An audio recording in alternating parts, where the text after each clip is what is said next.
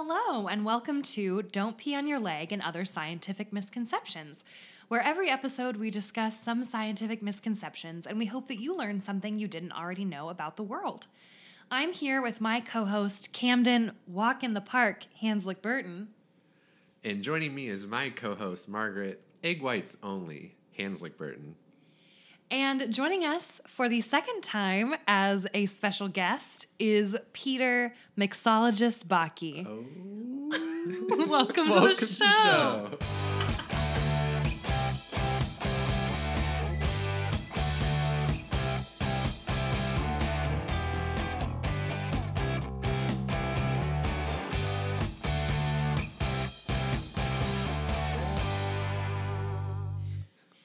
Peter, thank you so much for joining us again A for pleasure. another episode.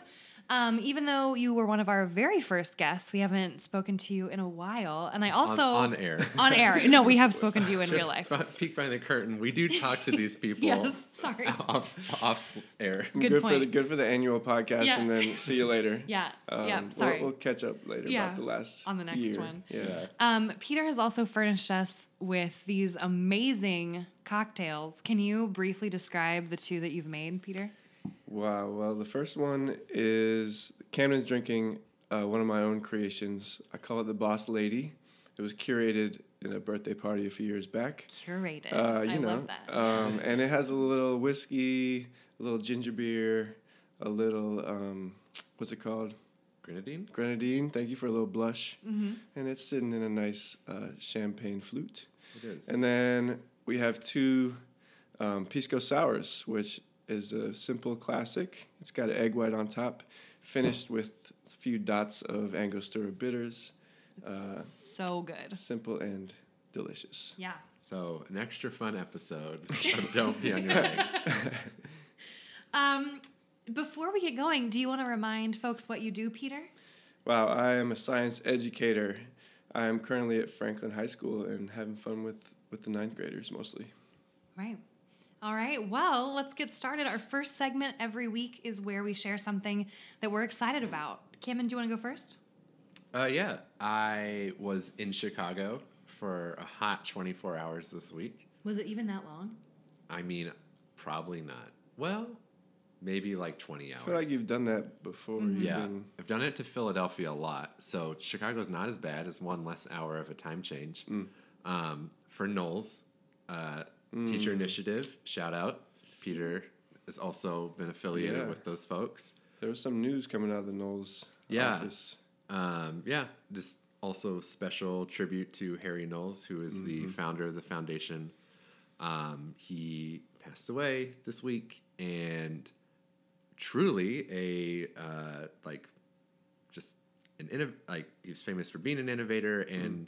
invested a lot of his resources in STEM education, uh, which is not something we see a lot in folks who maybe gain their wealth in the STEM fields.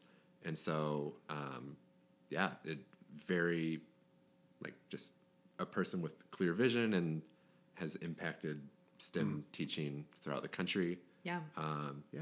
Changed so, the lives of many teachers. That's yeah, right. Including, and, and their spouses. Including two. Yeah. Well, really, yeah, including everyone here at this table. I think there um, are, there are probably dozens of teachers that would not still be in teaching if it weren't for yeah. Harry Knowles. Mm-hmm. Yeah, he put a lot of efforts towards supporting teachers in their first years of teaching, mm-hmm. um, where we, where the research shows that a lot of teachers are lost. Mm-hmm. Um, so yeah, special remembrance to him. Went to Chicago. Um, yeah, Margaret? So I am excited about...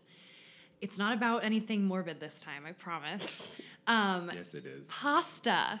Oh. Pasta. Pasta. We, Camden and I, as a Christmas present to ourselves, um, took a pasta making class at a cookbook shop on Monday, Wednesday night. Oh. And it was great. I'd never taken an actual cooking class before. And the person who directed it was wonderful, really clear. We all made some amazing pasta. I had the best salad I've ever had in my entire life. And I've wow. eaten a lot of salads as a vegetarian.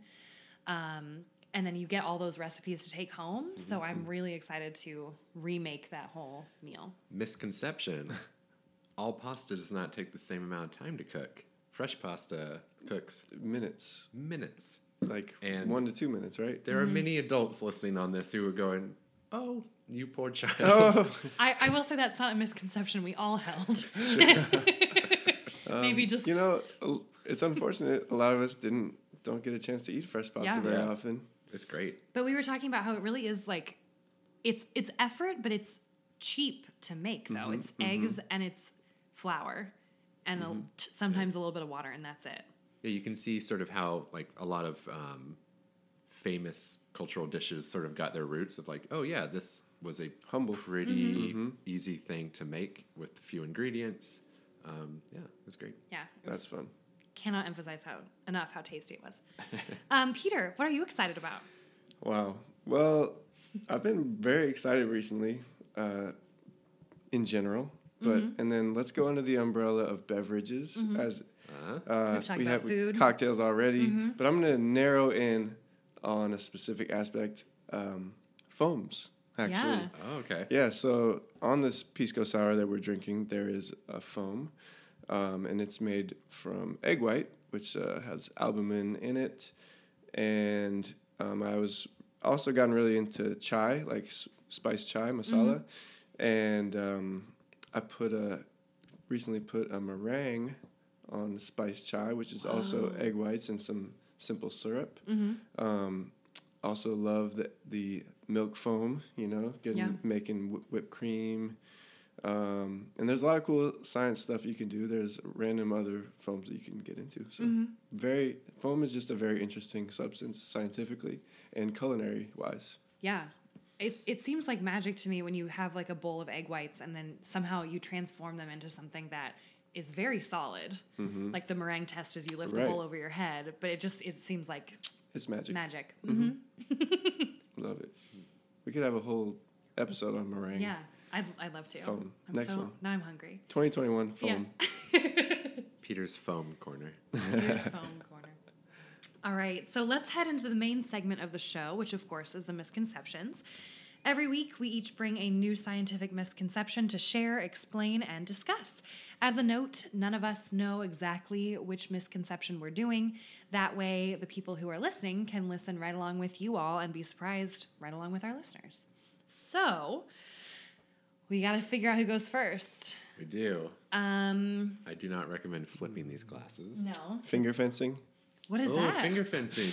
Margaret, no. you oh, taught me right, finger that's fencing. Right, that's right, that's right, yeah. This, we're sitting in a, an apartment that is about uh, five hundred square feet, and I think we would destroy the place. Yeah. I think it could, yeah, definitely. Um, how about we do a random number generator? Ooh. And you go. You both go so first. Holding the mic to the keyboard. I already got there. Sorry, I got there early. Great, here we go. We'll do the okay. Foley later. So you two both pick a number between one and ten. In my head or out loud? Um, you can oh, say yeah, it out loud because I... I haven't picked it yet. Three. Okay. Oh, seven. Okay, I'm going to generate it. I'm going to generate it. Yay! It's Camden. He's seven. So then... It was a ten. It was a ten. So yeah, sorry. It was a ten. Here. It was a ten. Yeah, sorry. And then, um, do you want to go against me? Yep. Okay, I say eight. Hmm. I'm going to take Peter's three. Okay, here we go. One! One. Oh my gosh. The so conspiracy. Let's do Camden, Peter, me. Great. Yep. Let's do that. Here we go. All right. Hot tamale. Go for it. All right. Here's a question. Okay. If you hit your head, mm-hmm. ooh, or maybe have had a couple drinks, oh. uh, why do people say both of those things are bad for you? Oh. Definitely kills brain cells. Margaret? I was taught in my um, freshman year of college at a alcohol awareness seminar, although I feel like everyone was aware of alcohol, um, that alcohol kills brain cells. So I'm going to agree with Peter on that one. Interesting. Mm-hmm. Let's talk... The death of brain cells. Mm. Yeah. Wait, how did you both know to do that? What is that from? Why did we both know that? Oh, Wayne's World? I wanted it to be a little bit more morose. Yours was like... Very jaunty. It was like going to your happy place. Yeah. Well, edit mine was it. More like doo-doo-doo. Oh, okay, okay, okay. I'm going to cut that, and I, I really actually do want to make that, so here we go. Uh, brain cells. First, a bit of brain cell biology. Jump in when you want. B C B. B C B. Um, brain cells are another way of talking about neurons, uh, which carry electrical signals and throughout the cell and ends up producing a chemical signal at the very end, which goes down another signal, triggers another brain cell. This is generally how our nervous system works. Electrical mm-hmm. signals, passing on chemical signals, and so on. Right. Mm-hmm. Um, we give everyone here an analogy. Think of a tree. This mm-hmm. is roughly the, the generic neuron. What kind of tree? Like a conifer? Oh, yeah. Uh, no. Um, Palm? Like a deciduous tree. Okay. Get, get an oak, a big old, a healthy oak. What about maple? I'm thinking about a maple. You know, I'll let you think Mine's about really maple. Mine's really pretty. Okay. Okay. All right. Mine's yeah. one hundred years old. Good. Good. That'll help. No saplings in this analogy. It won't hold up. Um, the branches and the leaves, the, the canopy area-ish, we can think of as one part of a neuron of the brain cell. Both of their eyes are closed. Just one. Um, um, excuse me, you're interrupting my visualization. Please, if everyone, if you're driving, do not close your eyes. um, so the that part of the tree, the leaves and the branches, are what we call the dendrites. They receive information mm-hmm. from another brain cell, another neuron. Mm. Um, this is the input, the signal. That gets transferred to the trunk of the tree, which okay. we call the axon of a neuron. Axon. That is where the signal travels through in mm-hmm. through an electrical means and arrives at the roots of the tree. What? He's making sound effects. Oh. So, so, soma. Soma. Okay, yes. Okay, yes. The, so goes through then the, to the roots. Peter, as a biologist, is helping me bring in other technical words um, to the terminal ends, mm. axon terminal, uh. Uh, where that signal is then sent out into the ground, or an area between two neurons would be called the synapse. Mm. I will mention that the axon terminal is my favorite part of the airport. Is this a joke? Yeah, it's a good... It's What's the good. joke? Uh, the, ter- the terminal. Term. Oh, okay. All right. The, the lounge at the axon terminal so, is quite, oh quite swanky. The, the so branches receive information. Those are the dendrites. Go into the axon, the trunk, uh, then down to the roots, the very ends where it passes that signal on. Okay. Yes, the analogy breaks down because there's no tree underneath the ground waiting mm. to receive that signal. Mm. Mm. There we go. So that's a little bit about brain cells in case you're kind of wondering what are. There are also hundreds of types of brain cells, what? or of neurons, to be clear. Um, hundreds? They do not all look like a tree. The textbook example sort of looks like that. Okay. Um, they're very common ones like unipolar, bipolar, no. all of these. Okay. Anyway, but I, that, not I've named enough. two of a lot. So anyway, moving on. So the question is, can we lose brain cells? A quick yes. Google search of... Do we lose brain cells, dot, dot, dot, returned me with, do we lose brain cells every day?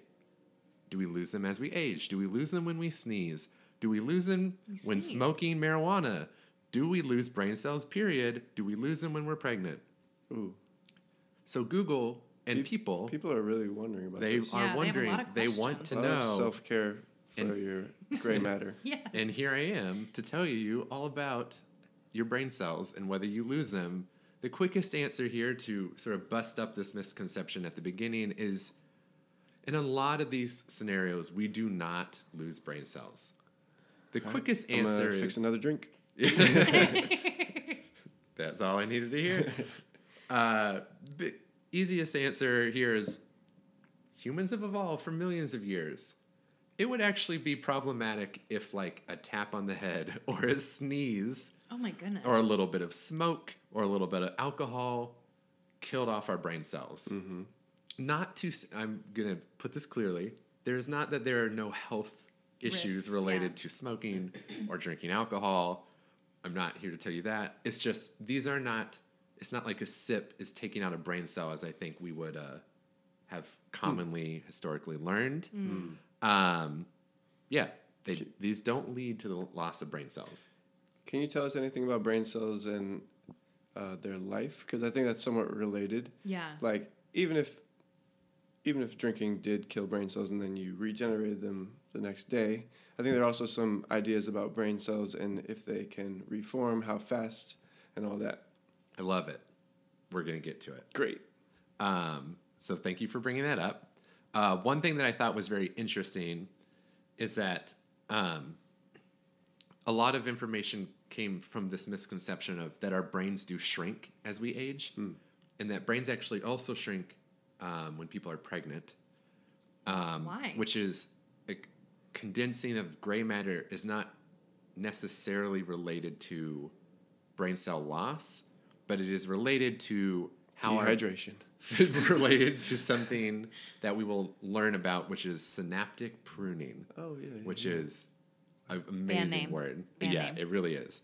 Um, quick things about what does kill brain cells. I, I mentioned that, like, if the question here is, okay, well, something must. Yes, some things do.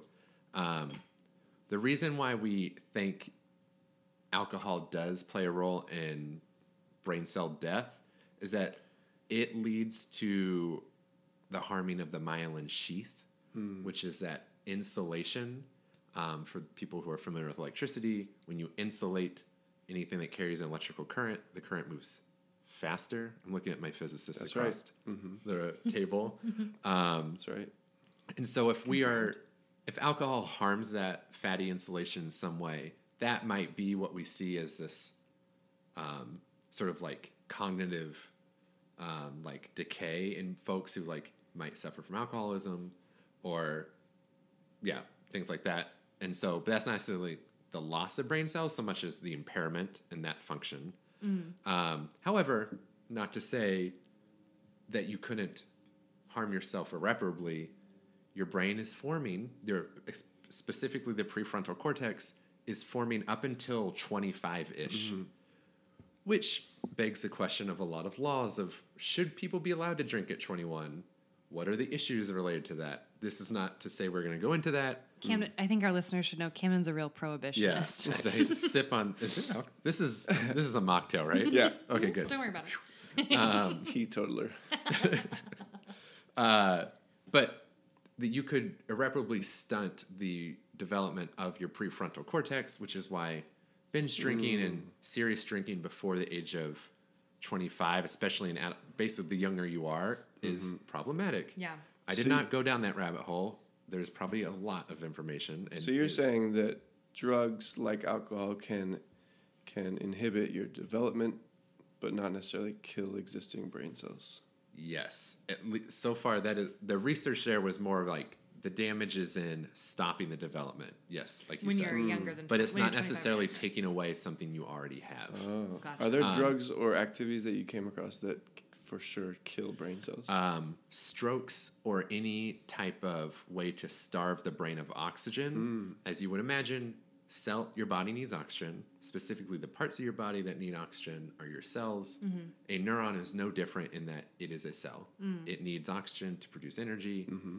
So a stroke or anything that, a blood clot, anything that could stop, well, I guess that is a stroke, um, that could stop the product or oxygen from being delivered to cells could lead to their death. Also concussions, whiplash, or physical damage mm. has been shown to cause brain cell death. Basically, generally bigger events like that definitely can kill brain cells. This but is not, not an exhaustive list. But it's not just when you bump your head at some right. point. Me tapping your head is, I think, I remember when I was in elementary school, people would like tap each other's head and be like, aha, that's one brain cell gone. Oh, wow. That is a memory that's flooding back. Yeah. Yeah. I okay. That. Glad to know both of yeah. us at least experienced that. Yeah. Um, but to Peter's question about, okay, we could lose them. Can they come back? Kim had to lean away for a oh, tiny burp. The mocktail was getting to me. Um, as we talk about brain cell, before we talk about can they regrow, this idea, Peter, you provoked of growth is fascinating to me and leads us to maybe one of our first ever bonus misconceptions. First ever. A misconception discovered while researching I didn't realize was a misconception oh. I held. Um, So, to for context, uh, and I got this information from Cambridge University, uh, infants generate neurons at a rate of fifty thousand to one hundred thousand new neurons per Day. second. Second? What? Between the fifth and twentieth weeks of conception per second. Now, of course, not all of those are in the brain. Wow. However... So this is, is when they're in utero. Astonishing. In your utero, there is a period of time where they are generating fifty thousand to one hundred thousand new neurons per second. Mm. Oh my gosh. Which led me to this misconception, do children or adults have more synapses or what I can loosely call like connections between brain cells? Mm-hmm. That's my question to you. Oh. Do children or adults have more? Uh, oh, I know. I, oh, I want to say a, adults do? No, no, Peter's shaking his head. It's children. Kids do. So, go yes. ahead. Oh, here's where I take over. No. Well, let me let me say you, it might be a misconception, but you brought up synaptic pruning, and I know there are certain, at least two times in your development where neurons get paired back a lot. So I would say a kid before the first round of synaptic pruning mm. in, in adolescence perhaps has a lot more connections than your adult. It, yes, and in fact, around two to three years old during synaptogenesis, Genesis, mm. new band name, mm. um, is when we have the most synapses in our human life. Count it. Count it. um, and as Peter accurately said, synaptic pruning is a way that we basically, I thought this was just fascinating, just how our brains have evolved. Just sort of test the waters, like, mm. which synapses do I need? Do I need to make connections in this way to survive mm-hmm. in this environment I have been thrown into? So that's where calculus went. Yeah. Uh, I mean, I, so I think of it like the exploratory phase of a mm. slime mold. Mm. Mm. You know, just branch it all out there. Yep. See which ones sticks. Do you need? Yeah. Or pull them back if they're not needed. Yep. Mm. And it is, yeah. It this is a form of adaptation. It is a way to just go, to figure out what do I need to best survive in this place that I am. Um, and it does happen our entire lives. Mm. However, it is off, like as we were saying, is happening around two. Yeah, neuroplasticity is an entire realm that I am not delving into in this podcast. But you're, you're going to explain all this, right? Yep. Mm-hmm. Buckle in. in. If That's how science works. You just turn the page and just, I mean, you just honestly, there's no nothing deeper, right? It's right. surface. Everything, you can get to everything pretty quickly. Pretty quick. Here we go. um, but yeah. Uh, a lot of it's happening when you're little, when you're an adolescent. There's a lot of pruning going on, which is why education is so important. Public mm. education is so important. um, Drugs are bad. Yeah. But it is important that to know that this can happen throughout your entire life, um, which is why there could there's thoughts that this idea that your brain's shrinking is not so much your brain is dying, some or brain cells are dying, so much as you're just pruning through your entire life. Um, but getting into this idea of neurogenesis, do cells actually ever come back, or do they regrow if they do die? Um, of course, one important thing to note is that even if a brain cell dies, that synapse is gone, and if we re- regrow a new cell in that place, it does not necessarily mean we have that same connection, memory or connection. Mm-hmm. And of course, this concept of memory is incredibly complex beyond what I'm going to explain here. Um, But, you know, just because you get those cells back doesn't mean you necessarily are going to have those same connections like you had before. Um, there's still a lot of research out there about how much is neurogenesis, or this production of new brain cells, occurring. nineteen ninety-eight, we got the first big piece of data that's saying this does happen. two thousand thirteen, with over fourteen hundred adult brains, um, and this I was reading in Scientific American, and Harvard Med was saying that we, there was a lot of research that supported neurogenesis, but there's still a lot of research out right now of, or debate in science around how much is it happening. Mm-hmm. Like, just because it is, is it is it an overwhelming amount? Like, we're just regrowing new brain is cells all the you time. Can rely on? Right? Is this just I can do whatever I want because it's coming back? Mm-hmm. Um, so there's a lot of stuff still out there. Yes, it's happening to the extent it's still going on. So I will end with this. If you're just fascinated by brains, oh as anyone I, should be. I see the word shameless plug on shameless plug. Computer. I do write for a wonderful little organization called Backyard Brains, what? whose entire mission is to create neuroscience experiments, tools, curriculum, oh. information for the general public. Is this where you had your, your little roach friends? This yes. is where I had cockroach friends. Yeah. Not just it, you. We, we we had got cockroach pets, pets and grandchildren and great grandchildren. Yep. Um, they have a wonderful machine called the Brain Spiker Box, uh, which is relatively cheap. Their whole mission is to get neuroscience out to the world, to the public. That this into is not classrooms, right? Into classrooms. This is not just something that only people high up in academia can do, but you can experiment at home, and you can measure your friends, your loved ones, your pets, they're well, maybe not your pets, cockroach pets. The what are your what are your brain waves like when you fall asleep? Like alpha and delta waves, if that sounds familiar. What is happens in your brain when you blink or when you close your eyes? Does it change? There's a lot of things to do. Um, Backyard Brains, you can check it out. Nice job, Camden. Mm. Nice, seamless, shameless plug. Love that. All right, Peter, you're up next. Oh, wow. Well, I'm not going to uncover all of neuroscience in in this uh, this misconception. That's, that's I'm really, okay. I'm really glad I did cover all of it, though. I was worried I wouldn't. So. You're like, check. Oh, yep. check. Check. Yeah, got yep, it. Got it. All right, so you nailed it. Okay. Um, if you crack your knuckles for your whole life, like I do. Like I do. Oh. What's going to happen oh. when you get older? I'm surrounded. Arthri- um, arthritis, arthritis is what I've always been told. Come on. The source of this myth Come is through. Yes, yes, yes, my yes. mother. Oh. And, and, wow. your, and your mother. And, and, your, my, and, your and mother. my friend's parents. And your mother. Mm-hmm. He's pointing at all of us. um, would you like to know the answer? Or would you like to know some background? You know, Background first, please, Peter. Oh, yeah. Even if we weren't on air, I would want to know. Yeah. Mm. Background, please.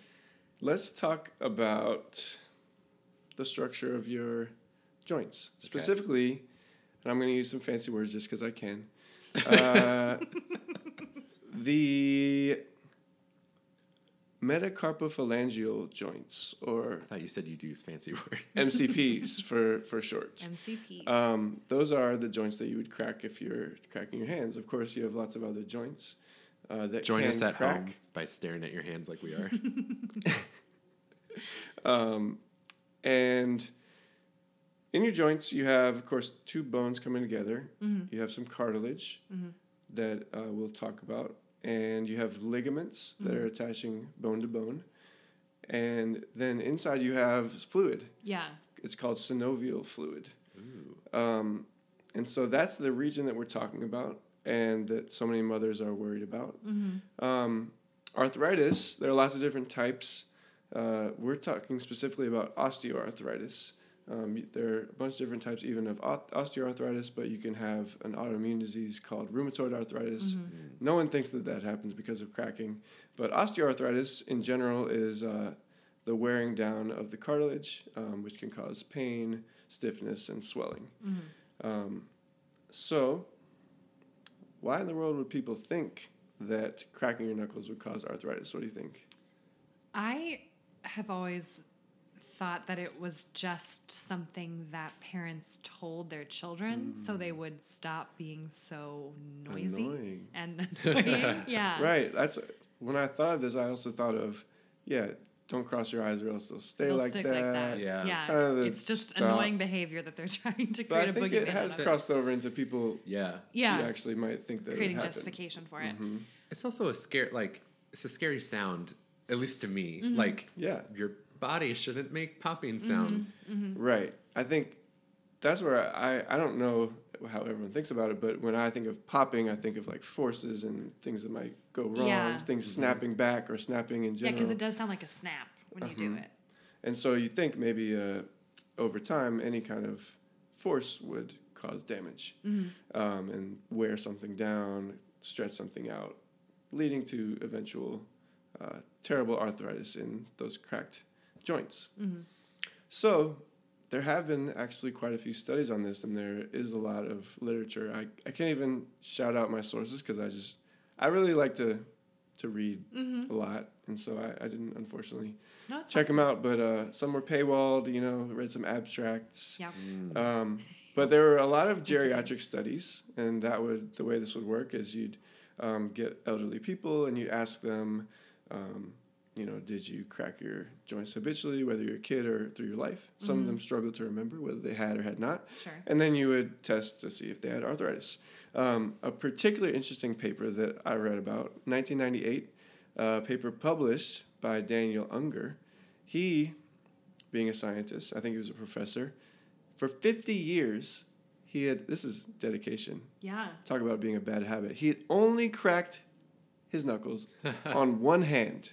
Oh, wow. He actually received an Ig Nobel Prize for this, which is an award for kind of ridiculous, strange, but still perhaps having um, some impact. Mm-hmm.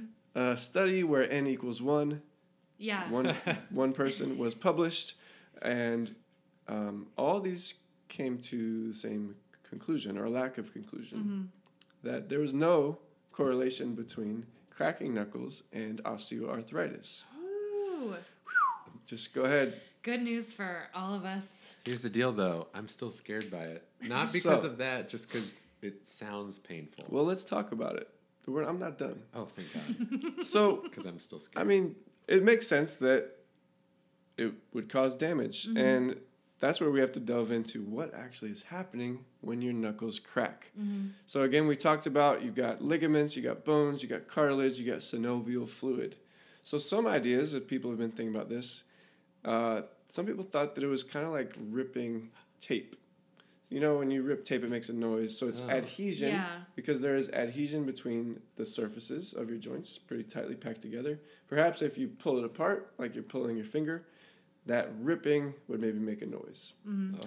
Another idea is that it's ligament recoil.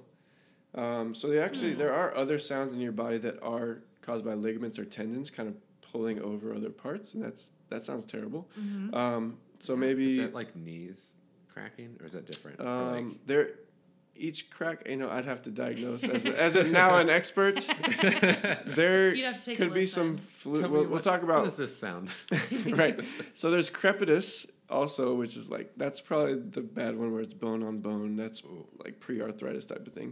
Um, There are lots of noises in your body. As we yeah. know, getting older, any thirty plus, are we, are we there yet. yet? Almost. Okay. I Almost. got my thirty-three hanging in the yeah, corner yeah. here.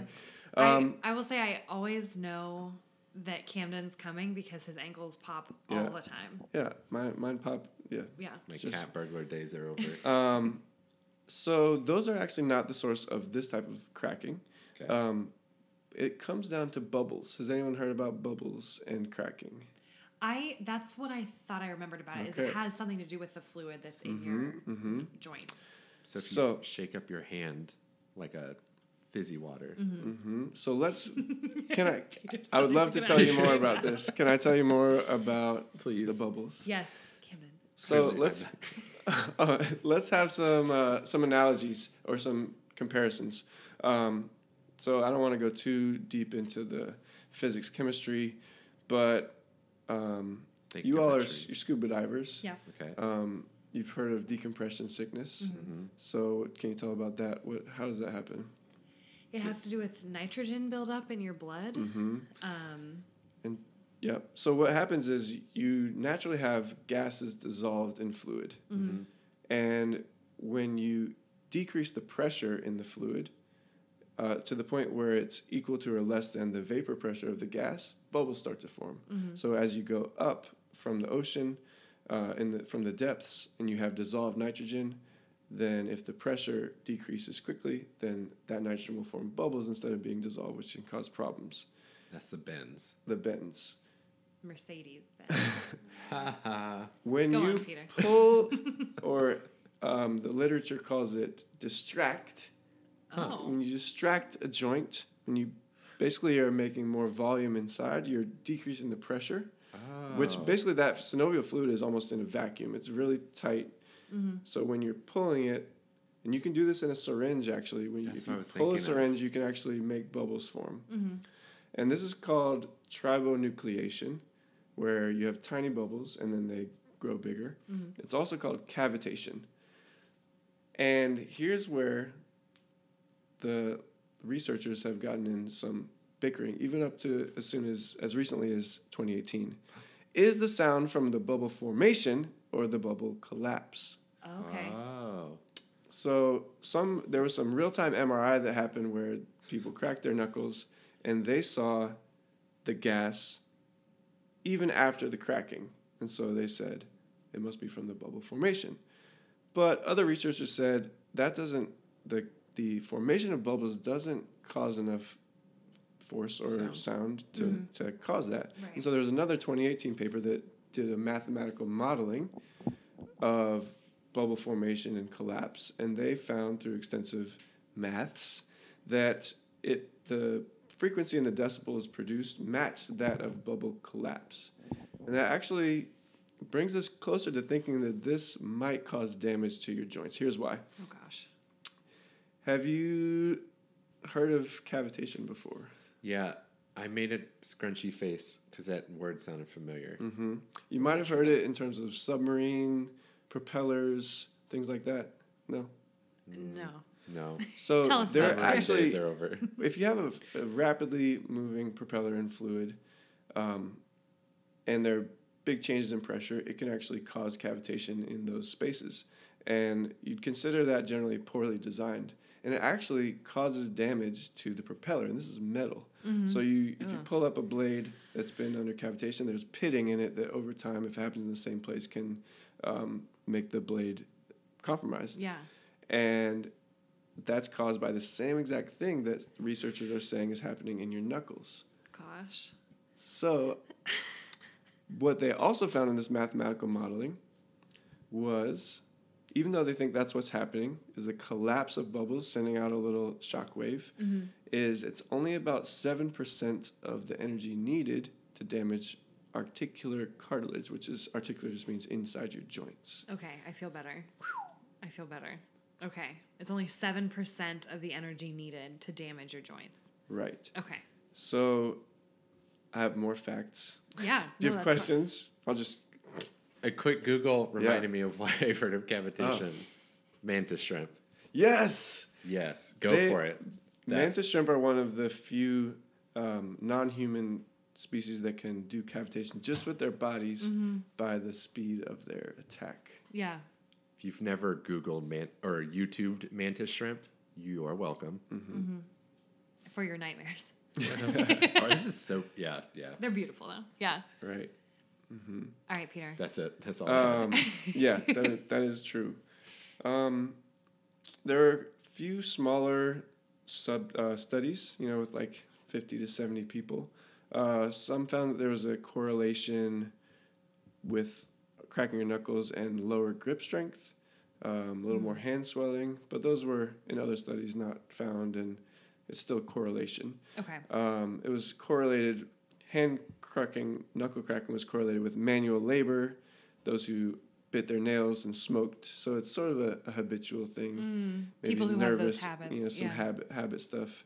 Um, another study found that there was increased thickness of cartilage in those who cracked their knuckles. So that might be even uh. Uh, not, like maybe even protecting from arthritis, but again, correlation. Yeah. Mm-hmm. And there is actually an increased range of motion immediately after cracking, and that's related to um, there's kind of that um, vacuum almost creates more stability in your joint. So when you add bubbles, it actually makes the joint a little bit less stable. Um, so you could argue that there's some things that are not so great about cracking your knuckles. Maybe it stretches your ligaments. Maybe that maybe you want that. Mm-hmm. Uh, it might be an annoying sound. It might be a bad habit. But there is no evidence that it causes arthritis. Yay. Well, that's a lot to take in. Next time that I... It's a lot to think about next time I want to crack my knuckles. I think yeah, they're all... Bubbles and things like that. Yeah. Mm-hmm. Mm-hmm. I think there's only one way to exit that misconception. I think I cracked all of my Oh, knuckles. You did? Yeah. I, can't, oh, okay. I, can't, I don't have any more. Well, I refuse to. And I was actually researching why can't you crack multiple Okay, I was going to ask you that. Yeah. And there was... I think, actually, after reading a lot, I don't agree with what people are saying. Mm. They're saying there's like a twenty-minute relapse period where the gas needs to re-dissolve. Re- yeah. But I don't think that's right. I think, like, if you do the syringe experiment... You can do it again. You, as do long as forever. as long as you decrease the volume and increase the pressure back, they'll go back to dissolved. Hmm. So I think it might be actually stretching the joint out, perhaps. Because there's mm-hmm. some, there's some. Oh. As a person who cracks a lot of things, some things really crack, you can crack them within thirty seconds again. Yeah. Um, but maybe the joints that you can't crack, perhaps they're stretched. Yeah. Um, like a syringe that won't go back to its starting point. Right. And okay. then maybe it's a ligament thing that they need to kind of tighten back up. Oh. They did find that those with big gaps between their knuckles, like greater than one point four millimeters, could not easily crack their knuckles. Ah. So there is something related this the to... the Baki hypothesis. So see me in the journals twenty twenty-one. I'll be I'll be writing. Um, yeah. I learned a lot. Yeah. I really I really I had fun. Yeah. Well, thanks, Peter. That's Thank you.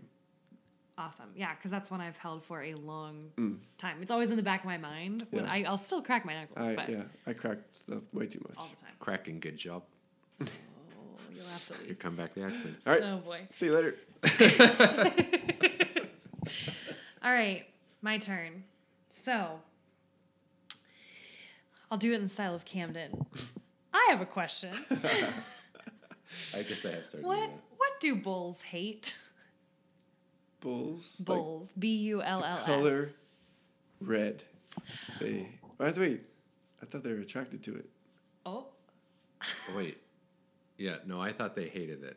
Wait, because, yeah, Ooh, you hold have, up a red cape. We have a misconception within a misconception. Mm-hmm. You hold up a red cape, and they attack it because they attack it because they love it? Hate, hurt their ancestors. Um, interesting. We've already derailed this. Interesting, interesting. No, the misconception is that bulls, let's say, it, taking it, both of you into account, react strongly it, to the color red. It arouses red. them. That's yes. a good That's a in good null way. hypothesis. Mm. Yeah. In some way, it Thanks for causes bridging, a reaction. Bridging, yeah. Yeah, you're welcome. Um, so my sources for this were Live Science, Business Insider, Ripley's Believe It or Not, Doctor Christopher S. Baird from West Texas A and M University. He has this whole um, like blog where he answers these common misconceptions. Mm. So if you haven't checked him out, again, Doctor Christopher S. Baird from West Texas A and M. Also B B C News and Columbus Direct. So I want to give a, uh, a, a warning for this. Bullfighting is rough. Um, so if you are not comfortable with mm. this. Um, Sorry, folks. Margaret has been asked to leave. I will be taking over by reading her notes. Then uh, you're welcome to skip ahead. I'm, I'm going to try to keep it as not, you know, graphic as yeah. possible. You can also read yeah. My Sun Also Rises and then... Or the sun also rises? Yeah, we don't need to talk about all the violence toward no. bulls, right? Yeah. No, okay. we do not. We do not. Um, so bullfighting goes back to the first century in Spain. Bullfights, I learned, happen in other countries too, like Colombia, Peru, and Mexico, but it's like a core cultural practice in Spain. In Spain, it's known as La Lidia, and the red cape that um, bullfighters have is called the muleta. Mm. So... Here's the deal. Bulls, like other cattle, they can't see red. What? They can't see red. Not even Uh-oh. at all? Bonus misconception. They're colorblind to it, um, at least from our perspective. Because hmm. for them, it's normal. They're not colorblind at all, you know? Wow, um, makes you think. So the crux of this misconception is that bull is not drawn to the particular color of the cloth, but to the movement of it. It's the movement that, that they react to. Is there going to be research about whether it moves or not moves? Uh, yes. There's there's going to be lots of research on this one. So even if you if you were to watch a bullfight, which, again, I would not recommend, that misconception, you can see it be debunked as you watch because there are three stages, I believe, to a bullfight, and the muleta is the last stage.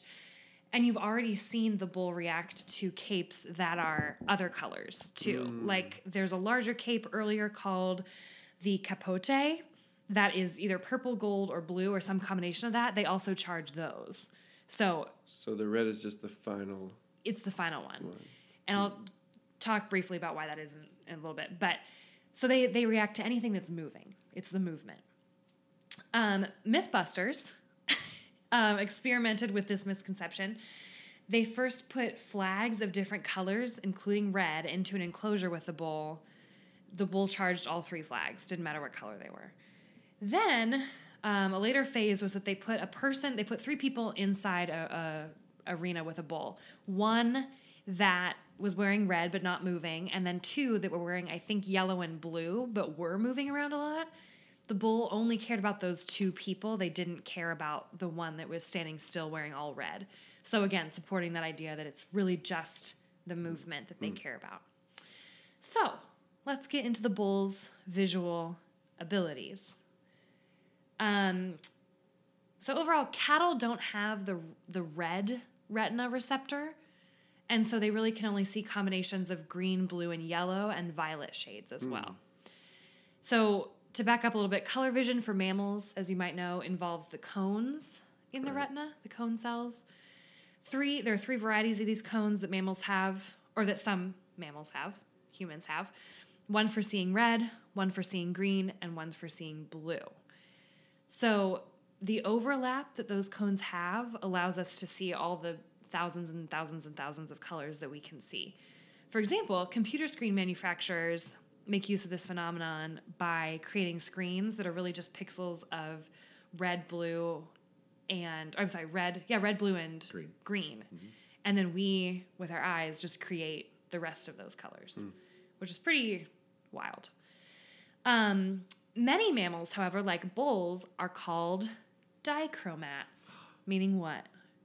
They only two. see two. Yay! Shout out to Nathan Lentz' book on human errors, where he talks about how we evolved trichromatic vision. Also fascinating. Yeah. Um. So dichromats, they just have those two kinds of cones instead of three. And as you've probably gathered by now, which ones don't bulls have? What color? Red. Green. Oh. The red ones. Yes. But they do have the blue and the green. So, according to uh, Doctor Fur, Doctor Doctor Fur, Doctor Christopher S. Baird, um, to a bull, that red cape probably looks yellowish gray, is how it looks. Hmm. So, not red at all. So, this is where you want to maybe close your ears if you're sensitive to this stuff. Um, so, it's red because the cape is red, the muleta is red because it's near the end of a bullfight, Blood. and the bullfighter waves okay. the red cloth and hides his sword behind it mm. and stabs the bull as it goes past, and that red cloth hides the blood. Wow. Yeah. So I think I've mentioned before, I'm a vegetarian, work at the aquarium, not a big fan of animal cruelty.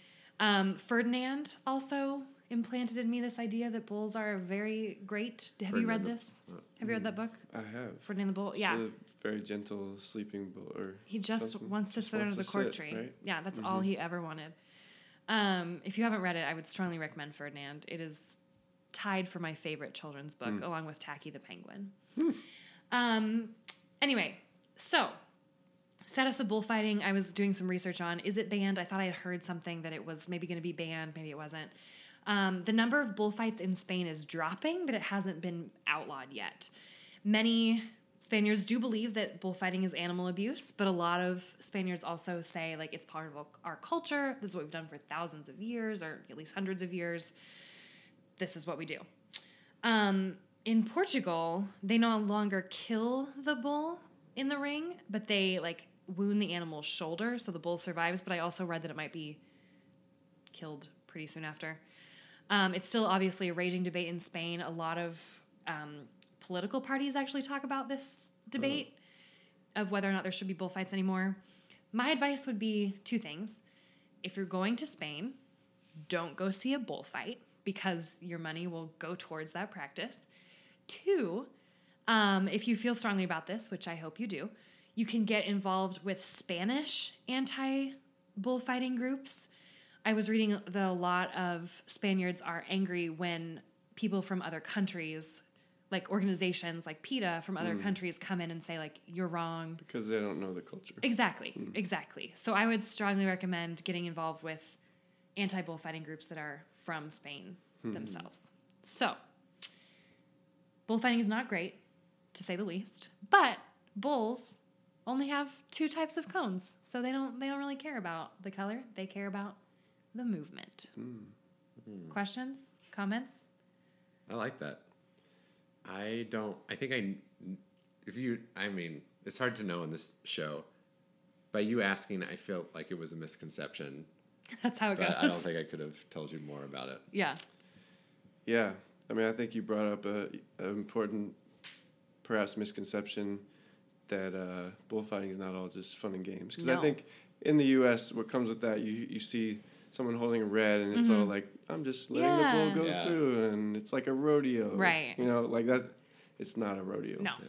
That's no. a good point. I think cartoons taught me that the bull runs through it. Mm-hmm. And the joke is that That's what I, uh-huh, yeah. there was nothing yeah. there. No. Right. Yeah. It's harmless. Yeah. But it is it is not. Yeah. So um, if you feel strongly, like I said, do some do some activism work. There's lots to be done. So um, all right.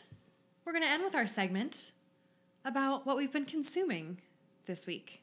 So before we end each episode, we have a short segment sharing something that we have read, listened to, watched, otherwise consumed. So I'm going to start since I went last. Yep. And I have been consuming something called, a show called Q I. Have you heard of it, Peter? Quite. Quite. It stands for... It's a great Scrabble word. Chi. Well, that's true, but it's also an acronym in this case. Quality Insurance. Yes, I love insurance shows. You may be familiar with it being played every morning in our household. Yeah, and every night as well. Quidditch International. Oh, I wish. No, this is a, it is British, but it is a show called Q I, which stands for Quite Interesting. Mm. And it's a British show that's been going on for years. And it's a panel of people. There's one host. The original host was Stephen Fry, the love of my life. And then the, oh, sorry, uh, the second, the other love of my life. Good recovery.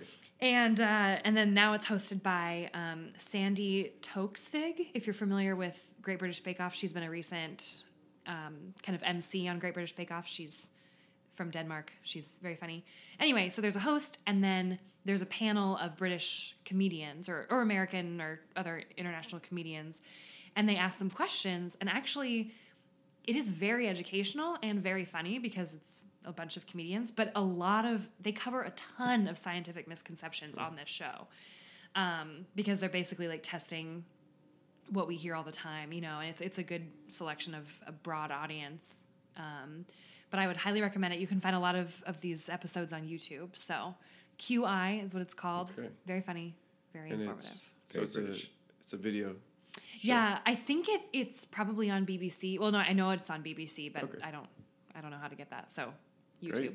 I haven't heard of that. I'll check it out. Yeah. Peter, what have you been consuming? Um, I've been listening to a podcast called Dissect. Mm. Uh, one of my friends, Kinsey, recommended it. Um, it is so nerdy. Um, it's a person who goes... Each podcast is about one song of an album, and it's... Oh. Uh, I think it's only he's only done about four. I think they're all rap albums. Mm-hmm. So Kendrick Lamar, Kanye. I've only listened to the Kendrick and the Kanye. So this one is uh, I'm listening to is on My Beautiful Dark Twisted Fantasy. Mm. Okay, and it is Can we get absurdly nerdy, like almost like painfully in, at some points. Like he's. This one guy, and he's done it all himself, and he's, a, you can tell he's, like, written an essay, mm-hmm. and he's reading it. Wow. And he uses juxtapose a lot. And he goes into music theory, and he's done a lot of research, and it's really cute, and, mm-hmm. like, satisfies my music nerd and even goes beyond it. Uh, it's, it's really, it's quite something. So check it out if you want to hear a nerdy white person talk about hip-hop and, uh, yeah. And it's called Dissect. Dissect. That is not, knowing you and what we have just talked about, that is not the direction I expected right, that podcast yeah, to yeah. go in. When you said nerdy See, and Dissect. Yeah. yeah. Yeah. That sounds great. Camden? No bait and switch. Uh, hey. Hey there. So I finished reading So You Want to Talk About Race mm. uh, by Ijoma Oluo. Uh, she is from Seattle, so shout out to her in Seattle. Um, this book is magnificent. I, as a white man, am often trying to better myself and uh, read a lot more about issues of race, um, educate myself rather than relying on others to educate me. Um, it there's it, it covers everything. I mean, the, it's called Do You Want to Talk, So You Want to Talk About Race? Mm-hmm. And so there are a lot of issues of race in it. Um, matters of privilege, police brutality, intersectionality, microaggressions, uh, the Black Lives Matter movement, a lot of things. Um, it's not just written for like white people who want to educate themselves, although she often like addresses um, us in that way when particularly this is something that white people are doing. It's specifically because they are often in uh, the places of power and why she's addressing us. Hmm. Um, I think one big thing that I really took away from it was just this idea of not to invalidate someone's experience. Um, she often says that, like, if someone told you, like, if you told someone this is how you felt in a moment, and then someone said, no, this is not how you felt, you would feel very angry. Yeah. And you would feel like, how dare you ever tell me how I felt in this way? Mm-hmm. Um, she often relates things to, this is how um, people of color will feel when you... like maybe try to invalidate like whether something you did comes across as racist, or you're trying to defend this was not racially motivated by like saying that it isn't, is like telling someone this is not how you perceived it. Mm-hmm. Like you're mm-hmm. invalidating their experience. Um, a lot of times her argument comes back to that, which is very like simple way to think about things. Obviously it is much more well-written than the way I'm speaking about it. And um, I think it is a good book. Yeah. And, And and you can find her speaking on many different platforms on YouTube. Yeah. She has a lot of great videos. She's made a lot of T V appearances. And, of course, read read the book as well. Yeah. Thanks, Camden. Yeah, thanks, thanks, Peter. So we want to thank you all so much for listening today. If you liked this episode or any of our other episodes, please rate us and leave a quick review.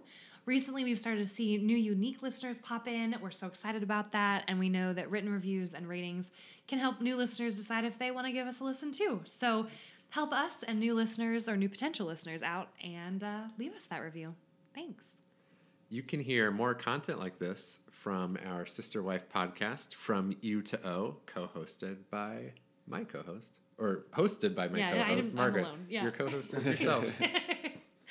Don't Pee on Your Leg and Other Scientific Misconceptions is a podcast produced by Two Birds, One Scone. Articles, blog posts, and more about what you can do every day to conserve our environment can be found at two birds one scone dot org. Our original theme music is by Camilla. And if you have any scientific misconceptions that you'd like explained or you want to provide feedback to us, please email us at don't pee on your leg at gmail dot com. Have, have a great, great week! week.